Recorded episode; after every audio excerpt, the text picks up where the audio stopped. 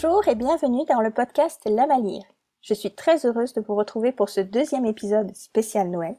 Alors dans le premier épisode, vous l'avez peut-être entendu, j'ai eu le plaisir de vous parler de la maison d'édition Bad Story qui propose des livres pour enfants basés sur le multiculturalisme, l'intégration, la tolérance et la diversité. Aujourd'hui, on va parler d'autres thèmes tout aussi importants dans l'éducation d'un enfant. On va parler de la collection de livres Des rêves et des chemins édités par les Mini Confettis. Et pour en parler, qui de mieux que leur auteur, j'ai nommé Perrine Bonafos. Perrine, bonjour. Bonjour Perrine. Alors c'est la première fois qu'on se parle pour de vrai, comme diraient les enfants. Euh, mais on a déjà beaucoup échangé sur les réseaux sociaux depuis euh, quelques mois. J'ai même eu le plaisir de t'interviewer sur le blog de Titoudou. C'est vrai. Alors merci d'être là pour présenter euh, donc tes livres de la collection Des rêves et des chemins. Mais avant qu'on parle des livres, est-ce que tu peux te présenter brièvement pour les auditeurs de ce podcast? Alors qui es-tu et que fais-tu dans la vie? En fait, je suis montpelliéraine, mais je vis à Paris depuis que j'ai dix-huit ans. Euh, je suis maman de deux enfants qui ont sept ans et presque cinq ans. Euh, voilà pour la petite présentation. Et professionnellement alors?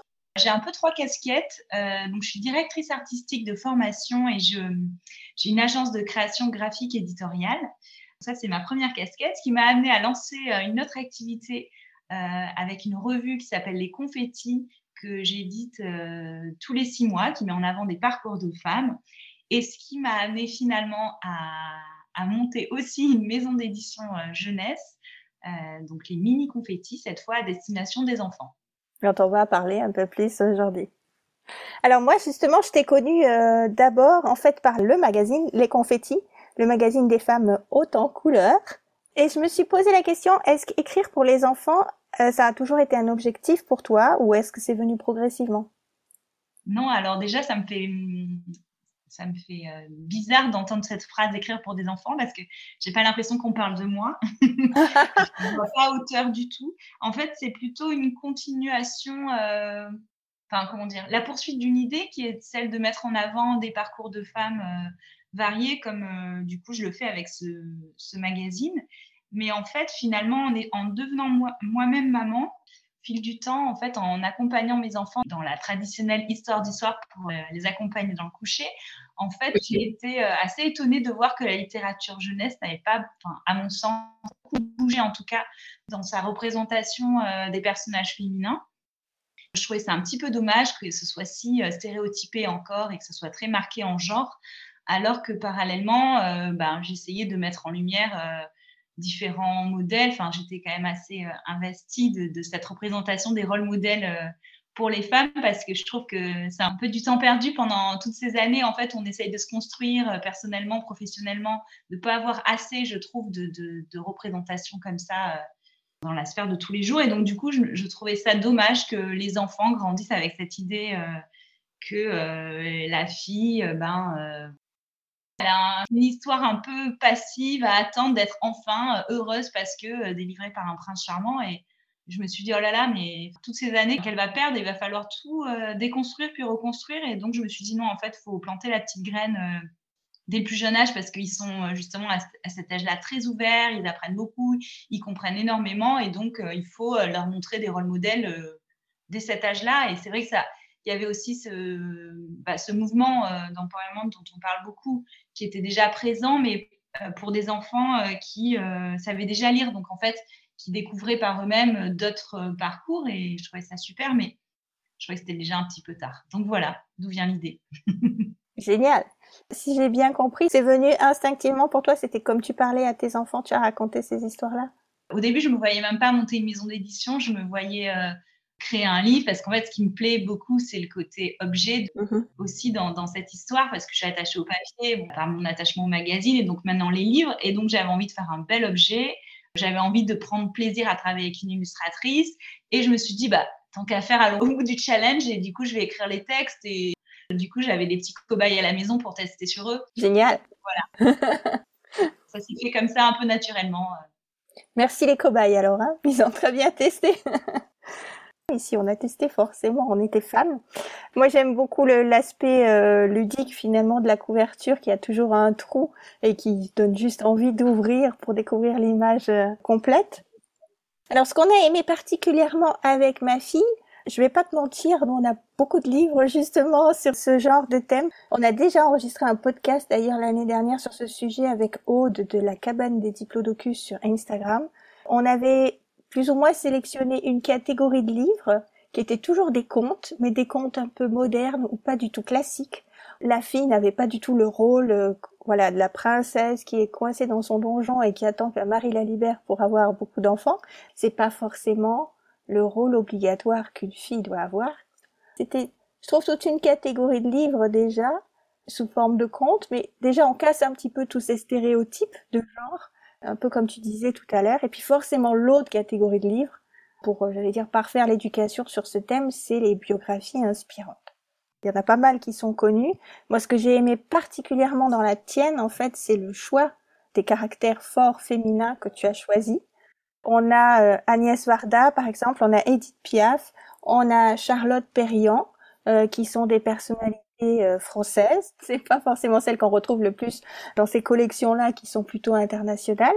Et puis même moi, je dirais, c'était, même si c'est toutes les trois des personnes très connues, c'est peut-être pas forcément les premières françaises que je serais allée voir. Et puis ça aurait peut-être été une erreur, parce que du coup, ça a augmenté un petit peu la richesse du spectre. Ici, on a adoré les illustrations à chaque fois. Elles sont toujours euh, simples, elles sont toujours euh, pétillantes, mais pas flashy, c'est pas agressif. C'est coloré quand même et ça donne une certaine forme de sérénité quand on regarde les pages, donc c'est agréable et pour l'enfant et pour le parent. À chaque fois, j'ai vu que c'est une illustratrice différente, mais c'est bien une illustratrice et pas un illustrateur.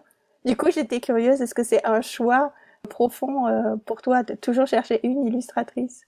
Bah, c'est une vraie volonté. Je trouve que ça s'inscrit dans cette envie de mettre en avant euh, des femmes et des initiatives féminines. Donc oui, euh, je me dis qu'il y a plein de, d'illustratrices euh, bah, dont j'adore le travail et du coup, j'ai envie de mettre en avant aussi à travers ces livres.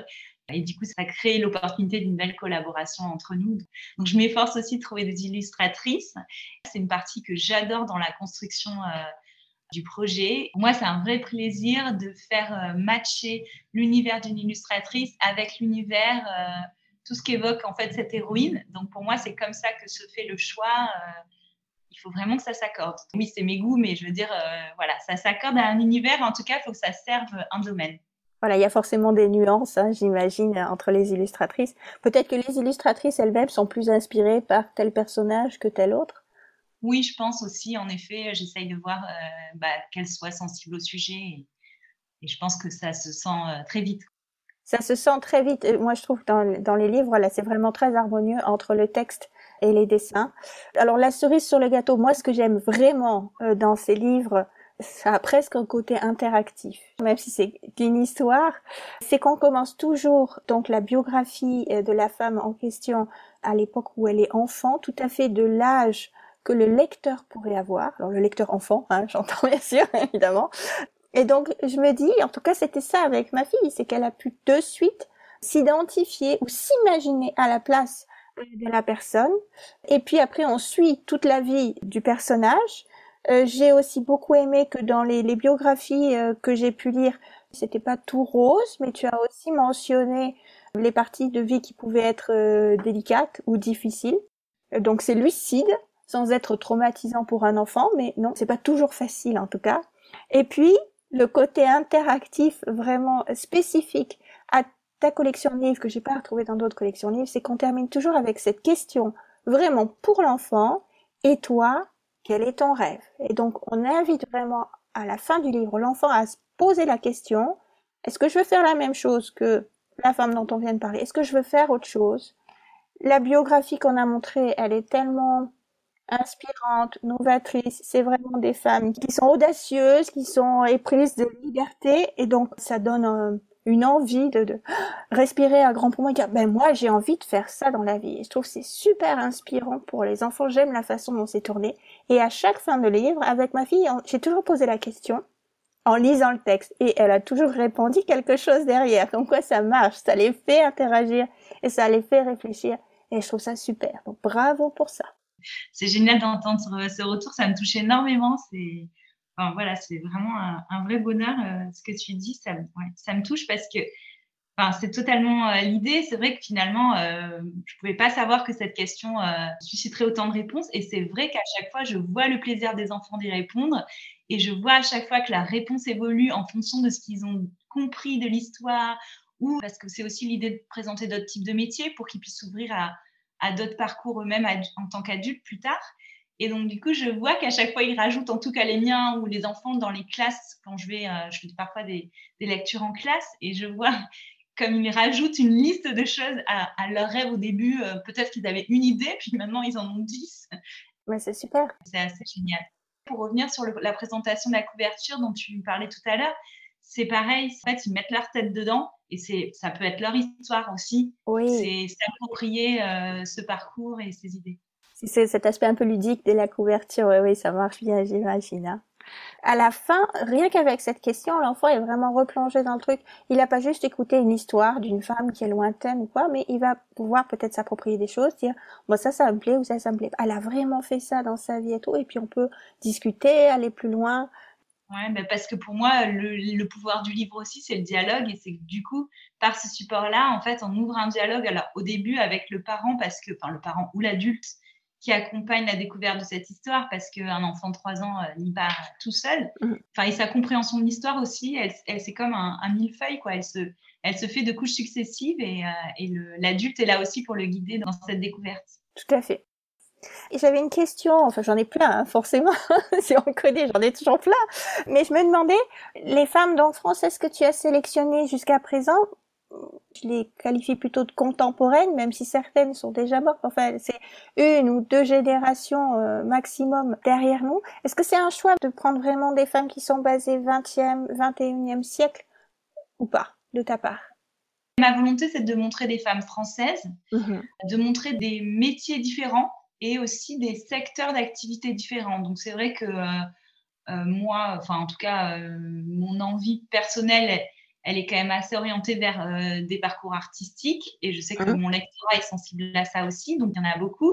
Après, ça me plaît aussi de montrer, euh, euh, bah, du coup, comment on a fait des démarches euh, par rapport au, au sport. Je pense notamment au livre sur Surya Bonaly, euh, le dépassement de soi, parce que je trouve que dans le sport, il y a énormément de valeurs positives à transmettre aux enfants. Mmh. Donc, c'est ça aussi que je souhaite faire à travers ces histoires et ces héroïnes.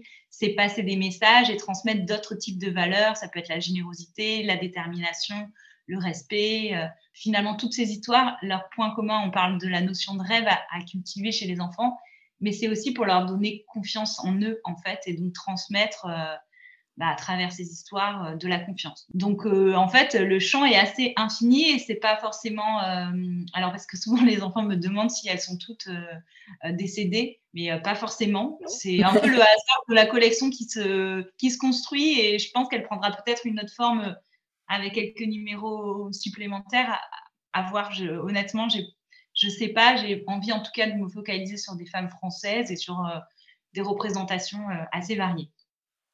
Pour l'instant, si je ne me trompe pas, il y a deux artistes, une ingénieure et deux sportives. Ouais, artiste, ensuite chanteuse. Oui, alors je l'arroche dans la catégorie artiste, du coup, la chanteuse. Architecte, designer, sportive et euh, navigatrice. Donc, on est encore dans le sport, ouais, c'est ça. Et il y a d'autres catégories, là, que tu as déjà en ligne de mire? euh, Je pense qu'il peut y avoir des auteurs, il peut y avoir euh, des scientifiques. Euh, oui, j'ai envie de, d'ouvrir les catégories. Après, j'ai souvent des propositions euh, qui me sont faites par des lecteurs. Après, j'essaye de, bah, de voir peut-être qu'elles n'aient pas été traitées euh, parallèlement, et aussi qu'elle parle vraiment à un, un jeune lecteur de, pour moi, entre trois et sept ans. Donc, il euh, y a parfois des notions qui sont peut-être un peu compliquées ou trop abstraites à traduire. Donc, même si euh, c'est une femme formidable, je pense que parfois, par rapport à la tranche d'âge, c'est pas forcément adapté. Mmh. Oui, donc c'est ça, en fait. À chaque histoire, il y a une femme à découvrir. Et puis, pour chacune, il y a, y a des valeurs, comme tu disais tout à l'heure, à transmettre. Pour chacune, on peut trouver quelque chose d'inspirant où on peut se dire « Ah oui, moi, c'est une valeur qui est importante pour moi. » Je sais que quand on a lu le livre de Charlotte Perriand, plusieurs fois, c'était revenu comme quoi elle voulait faire quelque chose d'utile. Consciemment ou inconsciemment, c'est diffus, mais il y a d'autres valeurs et les enfants se reconnaissent éventuellement euh, dans ces valeurs-là. Ils savent si c'est des, des valeurs qu'ils veulent développer, eux ou pas, plus tard, quoi. Ouais. D'ailleurs, du coup, on a créé un peu un petit filtre comme ça sur le site où on met en, en avant, et même sur les, chaque livre, on présente les valeurs qui sont abordées dans le livre ou qui pourront être euh, enfin, l'objet de discussion avec l'adulte qui les accompagne ou pas sur ce livre. Maintenant, c'est vrai qu'on on les fait ressortir un peu ces valeurs abordées dans chaque livre. Ah, génial. Alors, de toute façon, on mettra le lien du site en commentaire de cet épisode de podcast. Donc, pour les auditeurs qui seraient curieux, vous pourrez aller voir pour vous aider peut-être à faire une sélection. Alors, il y a cinq livres actuellement, c'est ça? Oui, c'est ça. Il y a cinq livres. Euh, bah, le premier, c'était Agnès Varda. Il y a eu Edith Piaf, Charlotte Perriand, Surya Bonaly et Florence Arthaud vient de nous rejoindre. Que des grandes, grandes femmes. Hein. Ouais. Alors, le plus important maintenant, pour ceux qui nous écoutent, c'est où est-ce qu'on trouve les livres des Mini Confettis? Alors, comme c'est une maison d'édition indépendante, euh, ça reste une petite aventure qui se construit et, euh, et du coup, c'est pareil pour tous ces, euh, ces points de vente et les, les revendeurs qui me font confiance. Alors, euh, on a, je crois, une petite cinquantaine pour l'instant. Donc, il y a la liste qui est sur notre site. Parfait. Des libraires, des concept stores. C'est beaucoup de boutiques indépendantes finalement, donc euh, c'est assez euh, chouette de travailler avec eux. Et après, ben, le site internet permet de le recevoir directement dans sa boîte aux lettres. C'est deux canaux, on va dire. Magnifique, ben voilà, il n'y a pas d'excuse pour ne pas aller les trouver. En plus, je dirais, voilà, si ça peut faire une belle idée cadeau de Noël, en achetant un livre de la collection Des rêves et des chemins, vous ferez aussi une bonne action, puisque moi j'ai lu, hein, c'est marqué dans la couverture euh, du livre, que l'équivalent de cinq pour cent euh, des livres vendus sont en fait donnés à l'association Biblionef pour accompagner les enfants défavorisés dans une meilleure connaissance du monde qui les entoure. Donc ça veut dire que quand tu vends cent livres, tu en offres cinq à une association qui va les distribuer à des enfants. Oui, c'est ça. Ben, en fait, j'avais eu un coup de cœur pour euh, l'association Biblionef qui est euh, représentée par Dominique Passé, que j'ai en fait interviewée dans le cadre de ma revue et qui est une femme mmh. formidable qui euh, se démène justement pour donner accès à la lecture à à tous les enfants et du coup euh, bah, je trouve ça super de pouvoir y contribuer aussi en, voilà, en, en offrant directement des livres qui partent dans des bibliothèques, dans des écoles en France et à l'étranger, donc euh, voilà. Je trouve que c'est une super belle idée. Pour faire une belle société, il faut que tout le monde soit au courant, pas que les petites filles, hein. Bien sûr que les petits garçons peuvent aussi lire ces livres et il faut même que les petits garçons lisent ces livres pour que l'éducation soit complète. Exactement. Alors, c'est déjà la fin de cet épisode. Perrine, je te remercie d'être venue. Et puis, pour tous ceux qui écoutent cet épisode maintenant, si vous voulez soutenir le podcast et cet épisode, n'hésitez pas à laisser un cœur ou euh, cinq étoiles ou un commentaire selon la plateforme sur laquelle vous l'écoutez. Euh, Perrine et moi, on se réjouira de lire vos commentaires, bien sûr, euh, et vos retours. Et n'hésitez pas à partager cet épisode de podcast sur les réseaux sociaux. Parlez-en à vos amis. Ce podcast a besoin de vous pour se faire connaître un peu plus. Perrine, merci mille fois. Je te dis à tout bientôt, ici ou sur les réseaux. Ouais, sans doute. Merci. Au revoir. Au revoir.